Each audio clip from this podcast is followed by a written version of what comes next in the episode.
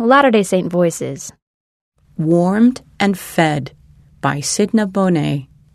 Some years ago, our family was living in Banff, a resort town that lies within Banff National Park in Alberta, Canada. The Christmas season brought to our area many tourists, mostly skiers. Because of our location and because my husband was the branch president, we realized we might have unscheduled guests drop in at any time. With that in mind, we made a trip to the nearby store to pick up a few extra groceries. I just had a feeling that something was going to happen. While we were in the store, a sudden and terrible blizzard swept into our mountains. Although we lived only a block from the store, we had great difficulty getting our car back to the house. Strangers greeted us at the door. In the short time the storm had been raging, all exits from the park had been closed. Hotels and motels were instantly filled, and the overflow of people trying to find what accommodations they could was large. We invited the strangers, all church members, into our home, and I carved a freshly cooked seven pound turkey that a neighbor had given our family. I also prepared a few other dishes to help feed our hungry guests. During the next few hours, strangers continued to stream into our home looking for shelter and a place to spend the night. We fed them all as the evening wore on, all the available bed and floor space was occupied, and finally, even the bathtub was pressed into use as a bed. With Christmas lights glowing and Christmas music softly playing in the background, a beautiful spirit of security seemed to fill our home. With so many people in the area left with nowhere to go, the space in our branch building was also made available. My son Toby and I drove up and down the streets late into the night looking for those who were still stranded in their cars, inviting them to our home or to the branch for warm shelter and something to eat. Everyone ate as much as they wanted, and we soon lost track of the number of people we tried to assist. The next morning, I fixed a hot breakfast for everyone who wished to eat, and with the roads open again, we said our goodbyes to all our newfound brothers and sisters. Later in the day, as I was preparing lunch for my family, I opened the refrigerator and, to my surprise, found the turkey plate still piled high with meat. I fell to my knees and wept. I had been able to feed a multitude on a small seven pound turkey, the only meat in the house. Truly, we had been blessed in our hour of need. Yet another blessing was to come from that stormy night. About a year later, a young man visiting our branch spoke and related the following Something happened to me one night that has changed my life forever. At the time of this event, I was inactive and had hard feelings toward the church. On a cold, blizzardy night, here in Banff, with the roads in and out of the park closed, I was stranded. I was also penniless. In desperation, I searched for the local branch president's home. President Bonet's. Arriving in the yard, I met Sister Bonet and her son Toby, who were leaving for somewhere. They told me to go into their home where it was warm and have something to eat, then to stay and sleep. When I got to the door, there were snow boots everywhere, and as I looked in the window, all I could see were people everywhere.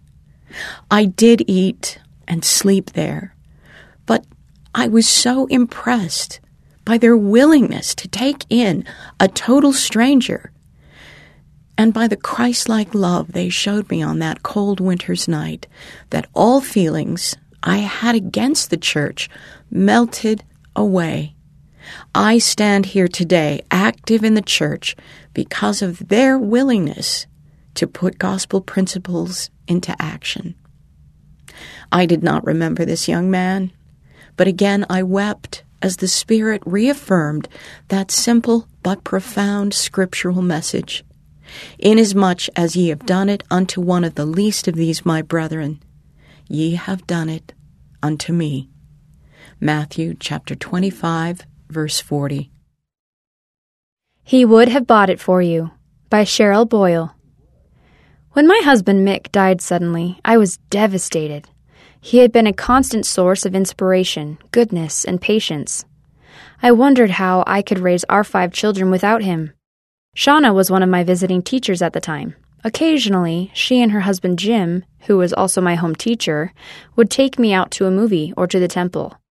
Fall came, and as the weather turned cold, I pulled my coat out of the closet. It was about 15 years old and looked very worn. I was embarrassed to wear it on my outings with Shauna and Jim. The lining was torn, and each time Jim helped me on with the coat, my hand got caught in the lining. As Christmas drew near, I began to feel lonely. This would be my first Christmas without Mick, and I missed him very much. I tried to act happy for the children's sake, but it was difficult. Just a few days before Christmas, Jim and Shauna and their oldest daughter came to visit me. They handed me a beautifully wrapped package with a card attached. Card read, To Cheryl, Love Mick. Tears began to stream down my face. Inside the box was the most beautiful coat I had ever seen. It fit perfectly. We knew that if Mick were here, he would have bought it for you, they said. Whenever I wear my coat, someone always compliments me on how beautiful I look. I know it is because I am glowing, remembering the love of my home teacher, my visiting teacher, and my husband each time I put it on. A Heart to Fill by Ellen Dibble Cox.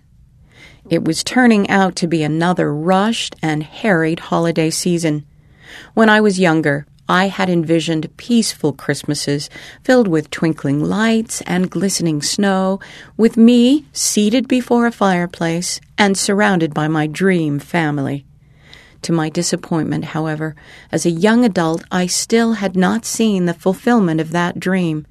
Instead, my time and energy during Christmas were being spent on my work as a schoolteacher and on various holiday related activities. As my involvement in these activities increased and my to do list grew longer, I felt more and more overwhelmed. In the middle of the chaos came a request from a friend for our young single adult group to sing at a local nursing home. It was to be a family home evening presentation for the elderly patients there.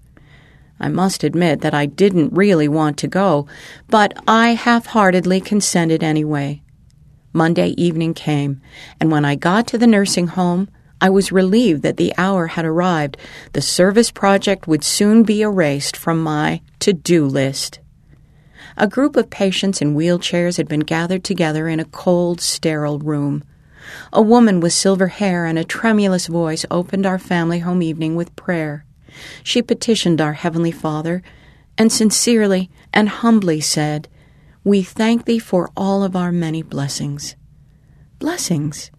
I was puzzled by the thought. How could she see her world of wheelchairs, bedpans, hospital food, lonely days and nights, dependency, crippled limbs, and faded youth as blessings?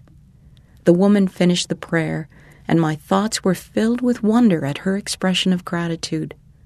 Our group stood and began to sing. Slippered feet tapped on footrests. Gnarled fingers kept time, and smiles appeared at the sound of the familiar melodies. Their expressions mirrored ours as we sang of Christmas delights and heavenly gifts. Something warm and magical gradually seemed to fill the room. I gazed into the ageless eyes of the onlookers and found myself floating in their warmth and wisdom. They too had been teachers or carolers in a choir, married, single, parents, or childless. The final notes of the closing song drifted softly around the room. Sleep in heavenly peace. A benediction was offered. My spirit was subdued and quieted. My view of Christmas and of life began to change that night. For one moment, I could see that I didn't need to worry so much about what I felt was lacking in my own life. I sensed that within the withered physical bodies of those to whom we had sung were spirits filled with happiness, gratitude, and God's love. No matter the person's age or station in life, a portion of that love and happiness was there if only I had eyes to see, ears to hear, and a heart to fill with gratitude. Christmas Bells Through the Fog by Beth Daly. Christmas morning dawned on a day as murky as my mood. A dense fog had crept into the Italian city where we were living because of my husband's military assignment. My two daughters were not very excited about the few gifts they had received. Their thoughts, like mine, were with their father, who was in a military hospital in Germany. It doesn't seem like Christmas without Daddy here, eight year old Diana commented. I nodded, thinking about all the seasonal cheer we were missing decorations, family parties, holiday feasts.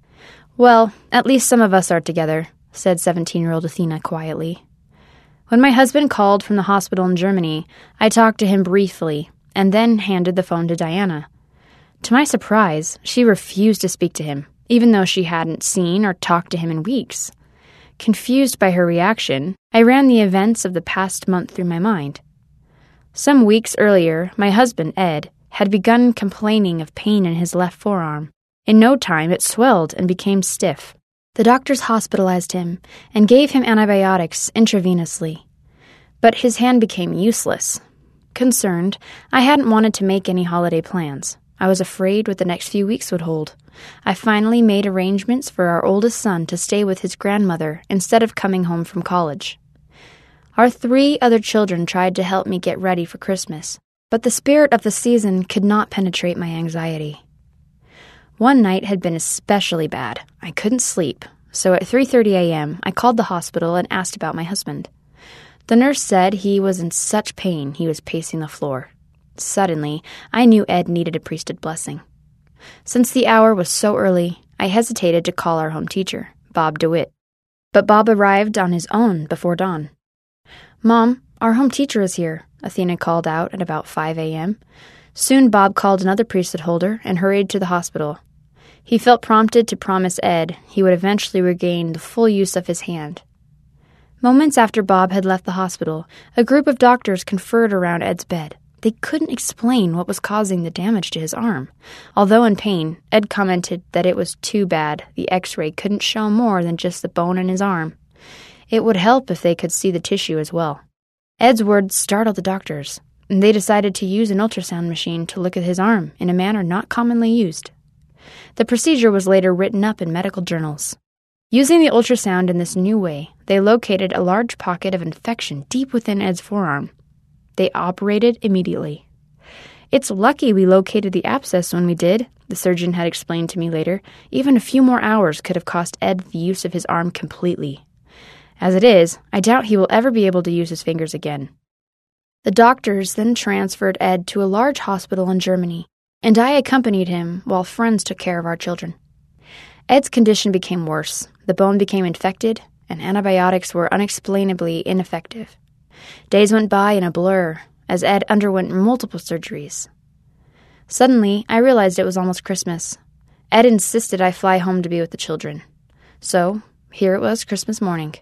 I held my youngest daughter close, still not sure why she had refused to speak with her father on the phone. Finally, she hesitantly took the phone, and within seconds, her face was wreathed in a smile. I thought Daddy was dying, she explained later. He was so sick when he left. As I sat quietly with my daughters, I smiled through my tears. Faintly, through the fog, the tolling of Christmas bells reached us. I reflected on the gift we commemorate each Christmas our Savior, who redeemed us from eternal death and made eternal families possible.